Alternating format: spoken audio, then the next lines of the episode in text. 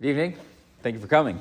Continuing in our discussion of the Hilchot Birkat Peirot, we've been talking about the bracha Rishonah, the opening bracha that we make when we eat fruits. Here, the Shulchan says, Shemen Zayid. If we have olive oil, Im Shitao Kimot Shehu. If you're going to uh, eat it plain, drink it plain, which uh, not sure why you would want to do that, but let's say if you were to do that. So we say Eno mivarech alav klal. There's no bracha that's made. Why? Mishum dazuke mazikle. Because it's gonna it's gonna harm him. It's not a good thing, right? It's not healthy. It's not going to end up uh, going very well for him. So therefore, no bracha is going to be made. V'imachlo im pat. And let's say you were going to eat the uh, olive oil with uh, some sort of bread. So we say, no mevarech alav. You're not going to make a bracha on the shemen zayit, on the olive oil. Depat ikar, mevarech al ikar, Because in that case, we look, we have something which is primary, we have something which is secondary. So the bracha on the primary covers that which is secondary. So in this case, the bread is considered primary, and the uh, the olive oil is considered secondary. So the bracha, when you say uh, the bracha on uh, you know hamotzi, so that covers the bracha on the olive oil. So no bracha is going to need to be made uh, in that case either. So let's stop here for right now. See what the Mishnah has to say. But obviously there are going to be additional conversations, so you have to keep coming back. Okay. Good, excellent. So Mishnah Berurah says, let's say you wanted to drink the oil kamot shehu, as it was. He says below tarovet davar acher.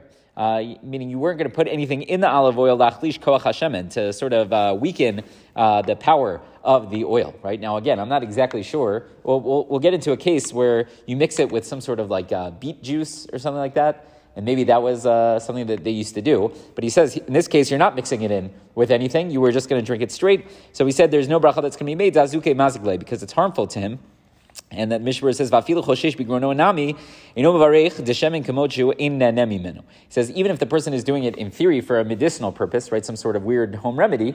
So he says, right, he gives the example where his uh, throat hurts. So we say, even in that case, no bracha is going to be made because he's not deriving any benefit from it. Meaning, this is not for the, uh, the enjoyment of eating. This is for the purpose of helping his throat, if that is a thing, right? But you're not necessarily going to make a bracha on that um, because, right, there is a question about medicines in general. Right? Let's say there's a medicine that tastes very good, so it is possible you would make a bracha. This case, our assumption is that it does not taste very good. So even though you're ingesting it knowingly and uh, it's not going to harm you because it's specifically meant to help you, still a bracha is not going to be made. So let's say you're going to eat the olive oil with uh, bread, impat. So he's perish avagav the impat eno mazikle uh, Hashemen, va'adraba choshish, uh, va'adraba, excuse me, I skipped a line, ne'enemize. So in this case, number one, the olive oil is not going to hurt you, right? Because you're not taking it straight you're, or in large quantities. You're, I don't know, you're dipping your bread into it like at a fancy restaurant or something along those lines. And on top of it, you are enjoying it, right? So those are the two things that we just mentioned. We said if you're drinking it straight, so number one, it's going to harm you. And we said even if you're doing it because it has healing purposes, you're not enjoying it per se, right? In this case, when you're dipping it into the, uh, dipping the bread into olive oil, number one, uh, it's not going to harm you. And number two, you are enjoying it, right? So he says, in this case, Hypothetically, uh, you should say a bracha, but we say no. We've talked But we have a separate halacha when it comes to brachot that if I have something primary and secondary, you make the bracha on the primary and it covers the secondary. So either way, the shemen zayit, the olive oil, is not going to get a bracha uh, in that case. Last but not least, uh, the Mishnah says, what does it mean when I make a bracha on the primary that it covers the secondary? It says harbe, even if there was a lot of oil and not so much bread. Okay, I don't know. You, you like the oil more than you like the bread. Uh, nevertheless, nami eno ella tafel At the end of the day, it's still considered secondary to the bread. He says, hapat. And the assumption here is that the olive oil is always going to be considered secondary to the bread, uh, assuming that you were trying to enhance the flavor of the bread. Aval im ochel hashem bigrono. But if, let's say, let's go back to our case where the guy, uh, his throat is hurting and he needs to ingest the oil, but he's not going to be able to drink the oil straight uh, because that sounds ludicrous, right? So what does he do? He says, okay, I need to get the olive oil to my throat. How am I going to do that? I'll dip some bread into it. So in that case, is the bread really going to be primary? It's really just a hechitimsa. It's a vehicle to get the olive oil to where you want it to go.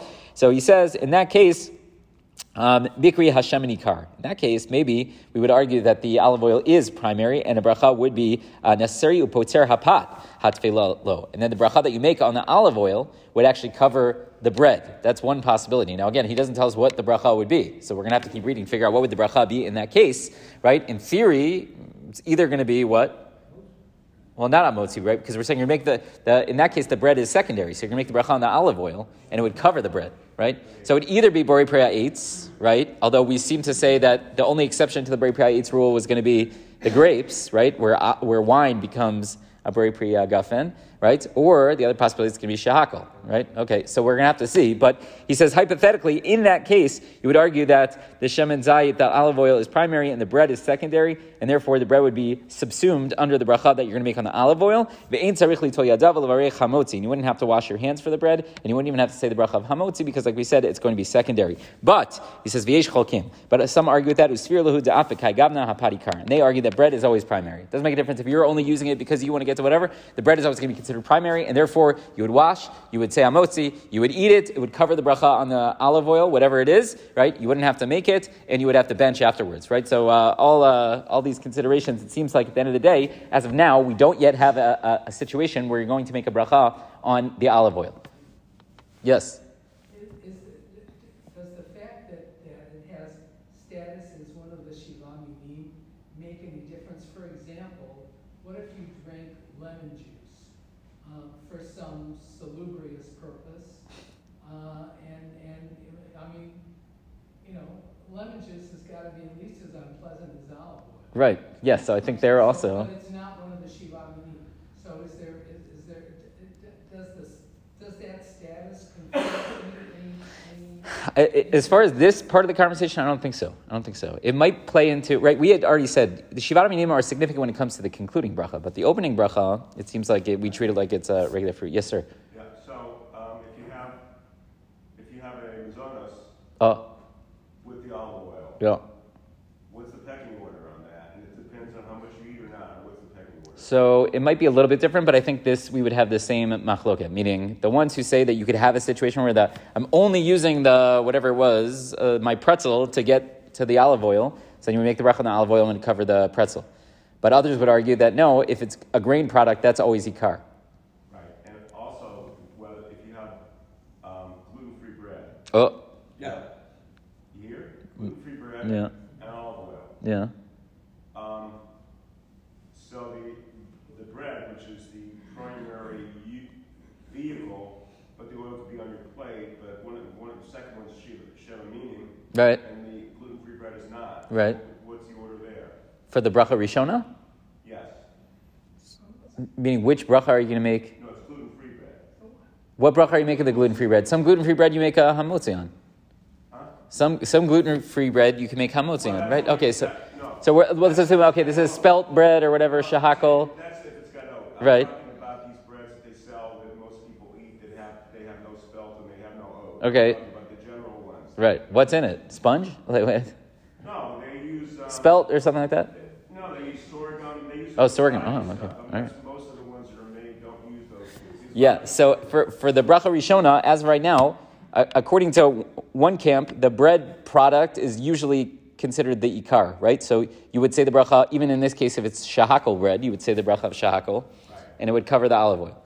According to this one opinion, that, or this one case where maybe you're using it only as a way to get to the olive oil, so it's possible that we would say make the bracha on the olive oil, and it would cover the uh, cover the bread. But we haven't yet, we have not yet committed to what the bracha, excuse me, would be on the olive oil. So you'll have to keep coming back. We have no other choice. Good. Rabbi Chanan Verkash